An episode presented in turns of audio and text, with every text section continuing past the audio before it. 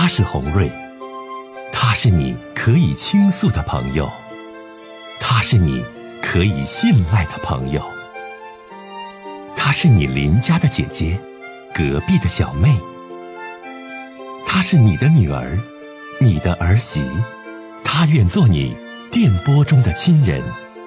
心有千千结，洪瑞与你相约。各位好，我是洪瑞，感谢您通过蜻蜓 FM 来收听《心有千千结》。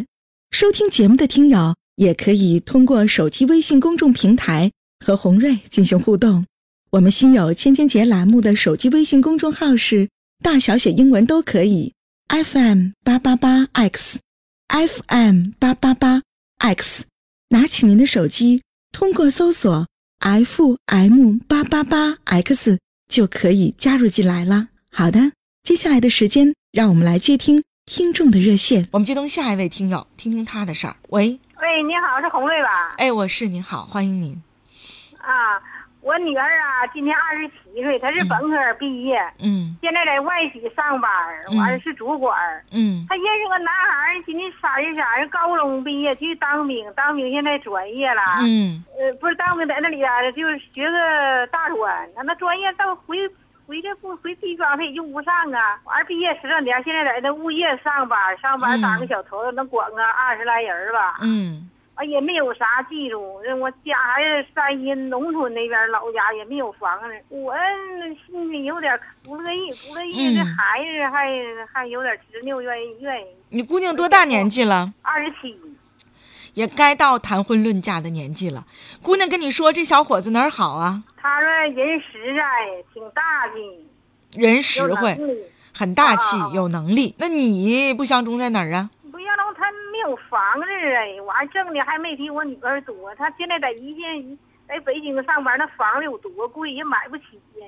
是这样啊，阿姨，你也是过来人，在北京这么大的城市当中，你的女儿能够找到一个真心对待她，两个人相互的条件平等平均，又能够彼此心里有照应的人，这才是幸福。你想一想，如果你女儿找到了一个。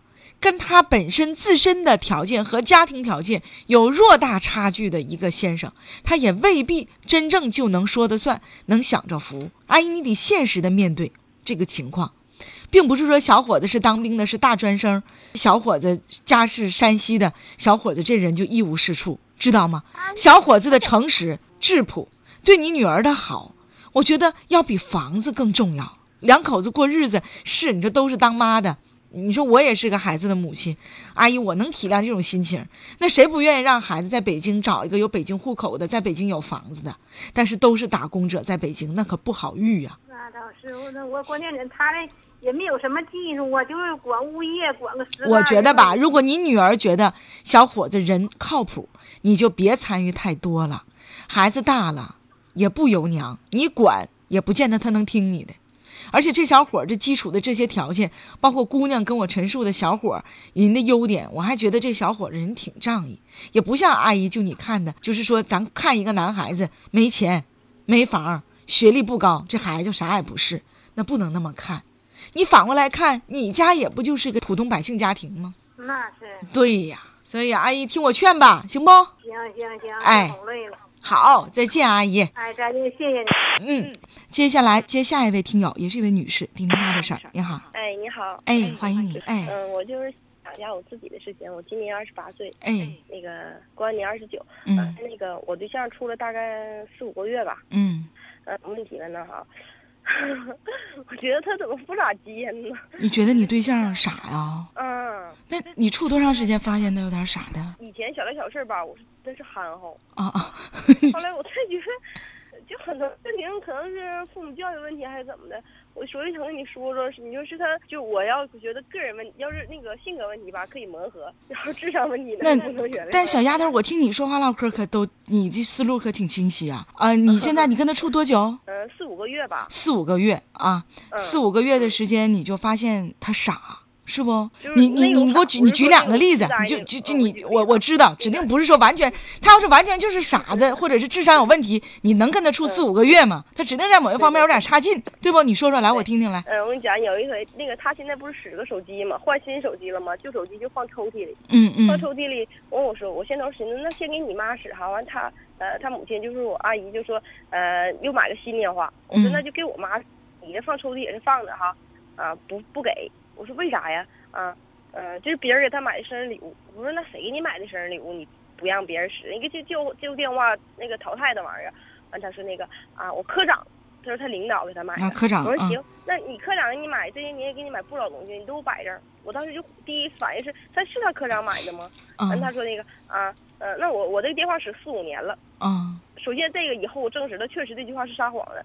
谁电话能使四五年呢？使个一年两年就不错了。后来他也承认是一年两年，反正这事儿嗯，你就说那个先说的是四五年了，我说行，我说那这也不能说他接着说呀，啊啊那那个四五年，我说那行，那你四五年这些年我的礼物你要都放在心里哈，那你都摆出来。完之后没有，就不吱声了。我说那你说，你给我说出来理由，就是为啥你说放那儿都放着就不给别人用啊？我说我说你有啥秘密啊？我他说我那里有重要的资料。我说有啥资料？你要有有图片，我给你传过去了；电话本我给你导过去了。你那里还有什么？不吱声了，他说不上来了。完之后他又说一句啊，我有特殊意义。嗯我说你有什么特殊意义？我说你给我说明白有什么特殊意义啊？不吱声，那行，生气了之后爬被窝哭去了。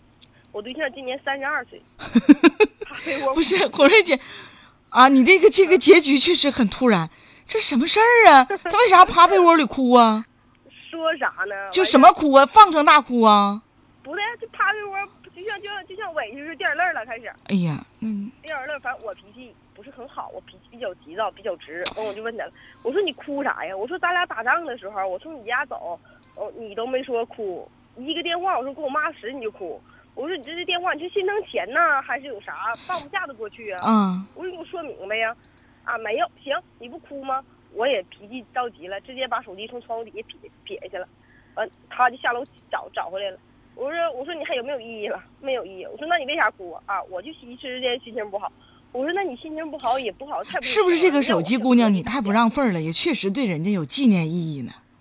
没有，事后证明了没有。没，这第一个事儿，来第二个事儿，来说第二个了第。二个事儿，呃，哎呀，这一说有点紧张，还忘了那个，这不是不是不是是这样，呃，哎呀，哭，那也这也不能证明他傻，就是第二个事儿就是啊都是啊小事儿，没有说啊大事儿，就是他把生日记错了。不是生日记错了。你真的，我这么问你几个问题吧，来吧，嗯你男朋友有没有学历？嗯，是高那个大专，那就证明他的智商还是可以的，不然的话他怎么能上大专呢？对不对？现在大专只要能上高中，大专还有一个，你们俩处到什么份儿上了？嗯，就是见家长了。呃，是往结婚里处啊，还是说对呀，对呀。如果要是说不发生意外情况，应应该是定下来结婚呗。他父母？你看是不是都也很正常？就不像有什么父母对父母是挺正常的。挺正常的，家里就这一个小伙子是吧？对对对，你现在要问红瑞姐的就是，你说姐姐她是不是傻？嗯，很多问题就是他处的问题，我都觉得就正常人没法没嗯不可能这么去做，他都这么去做。我觉得吧，两个人在一起啊，这个相互的这个处朋友啊，得相互的交流，相互的包容有的时候就会说，哎，你是不是傻呀？其实这句话并不是说纯心的说他智商有问题，或者是他是个弱智，他可能在办一些事情的时候，他有自己的一个小原则了，并不能说他是个傻子或者他智商有问题。姑娘，我觉得吧，你俩既然都处到这份上，爸妈都见面了，而且你说这小伙子还是挺憨厚、挺实在的，你应该多发现他身上的优点，多多去包容他。什么事儿遇到问题了，多跟他沟通。你明知道他是这样的话，我觉得你就应该有一些事情做出让步。那你说，呃，就是处对象，你说就是找男朋友最重要的是什么呀？他能对你好啊，他有责任心呐、他是一个靠谱的老实人，他会爱你就。是，而且他有一定的基础啊那你要都没，你说吧，孩子，我不知道你要找啥，就是吧？你说你找红瑞姐吧，现在我我就挺纠结。你说你找我来解什么心结呢？如果你要就认为你男朋友他智商确实有问题的话，那你就别处了呗。那你还跟我说干啥呀？就你说，你就你单凭说这说说那些点，我还真不认为你男朋友是个傻子。有些老实人呢，实在人啊，他办事儿他就一个心眼儿。他没那么多花花肠子，所以说，你，看你怎么想呗。你要觉得你嫌弃他这些方面，那这对象那咱就不能处了。如果你能包容，能看到他的优点，那好好处下去。这是当大姐的告诉你的话啊，哎，再见，嗯。我们接通这位女孩子的电话。你好，哎，你好，红瑞姐，我想有个问题请教你。哎，说吧。那个，我是上个月结的婚，嗯，完事之后，婚后的一个星期内，我查出来我的就是所谓的老公就是感染了性病，梅毒。完事之后，我不知道这个事情怎么办好。那是，哎呀，这又。那是怎么回事啊，孩子？那这个就是我我在结婚之前嘛，因为我们相处两年，他也是就是在外头做生意，也挺正经的一个人。啊，你俩是有有感情基础啊？有感情基础，完了他可能就是在外面，就是呃有一次出轨之后，就可能就是一时兴起办的一件错事儿，回来之后，婚后第一个星期之内查出来他有这个病了。完事之后，我就是，呃，因为我们结婚的时候没有领证，就只是在当地举办了仪式，父母双方已经就是过完彩礼了，这件事已经定下来了。去年六月份的时候定下来这件事，一月份举行的婚礼，之后我就感觉。婚后这件事发生了以后，我就接受不了。那你你你查没查你被间接感染没？我没有，我没有，我确诊了，就是已经没有。我在当地的挺权威的医院进行检查都没有。那这事儿没有感染我。那那这事儿家人知不知道？我家里人知道，他家里人他没有脸跟家里人说。哎呀呀！哪有结刚结婚一个月还不到？你说我要是走了的话，他也抬不起头来。哎呀呀！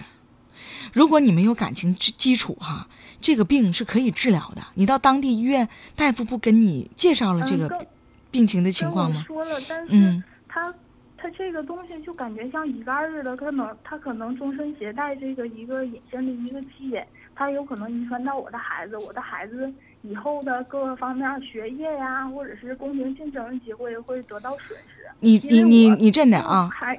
那个妹妹是这样啊，是这样，就是说吧，呃，我的节目心有千千结嘛，就很多人，像包括不孕不育啊、夫妻两性生活呀，啊，很多都特别信任红瑞跟我聊，但是我确实在这个医学方面，红瑞姐不是很专业啊，有些东西我还没法确定的说。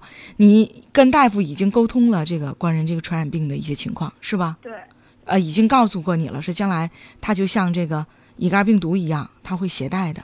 对后代都是一种影响，也已经专业的大夫已经专业的给你交代了，是不是姑娘？对，嗯，哎呀，那就看你咋想的呗，孩子。就是我现在就是挺迷茫的，我不知道怎么选择，因为从各方面来说，家庭说比较，嗯，我们还比较合适，但是对未来考虑，如果我感觉。他有一次出轨，就第二次出轨，我就感觉他有一次背叛。第二次，如果说他出外头沾花惹草，我回来，你说婚后生活一点都没甜蜜，之后就是这个结果，我就有点心里承受不了。嗯，你家你父母是什么意见呢？面对这事儿？我父母说，就是说等我在，就是因为我们刚刚新婚嘛，就他那边，嗯，本来定是三月份举办婚礼，我这边先举办的，之后我。就说三月份那个婚礼不举办了，就说也让他抬起头来，看看能他能不能治好。如果治好的话，还有可能他以后，因为我们没有领证嘛。就首先我爸说，呃，这个证先不要去领，完事之后回头看他病情治愈怎么样。如果说有幸治愈的话，那还可能有下一步研究。他那边婚礼是不打算去举办了，完事之后他得跟家里边人说这个事儿。嗯嗯。这是父亲，我能听出来，姑娘，你对他还挺有感情，嗯，是吧？你对他的感情上是有所依留恋的，姐姐能听出来。就好多微友都发微信，说必须离开，必须离婚。那大家说很多，但是我有的时候就说，我在主持这个心有千千结的时候，我每时每刻我都替我的听友纠结着，因为我是站在你的角度去帮你考虑问题，而不是完全追求着收听率，在节目里大喊大叫。啊，所以我很小心主持这节目。所以当我听到了你心中对他有所的这种留恋，姐姐就没法就一定说怎么样。这世界上就没有一定的事儿。你这样，姑娘，因为你父母哎给你意见了，对吧？嗯，证先别领，对不？让他呢跟他家人那边呢有一个交代，对吧？其实我很生气，我真想告诉他家里，但是我首先考虑到他不能让他抬不起来头来做人。呃，我还喜欢给他给足他面子，让他在父母那边去解释为什么这个婚礼不去办了，而不是我的原因。这就别计较那么多了。有的时候你听我说，大妹子，呃，善良的、善意的，听红蕊姐说啊，去在某些方面，嗯，对待一些人，就包括自己的男朋友，其实总是好的。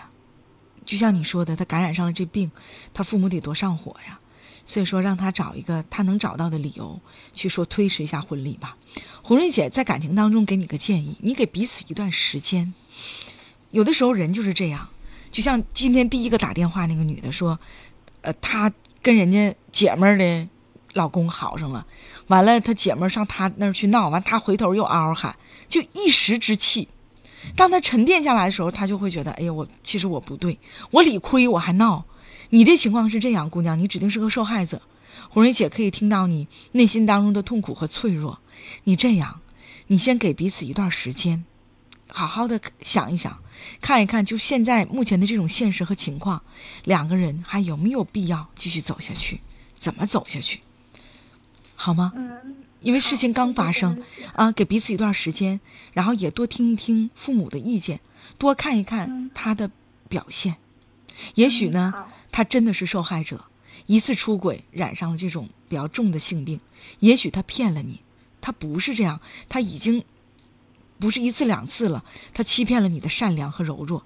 所以说，你观察一段时间，然后呢，也多领他到医院去，让他到医院去治疗一下，多听听大夫的建议，好吗，姑娘？好，哎，再见。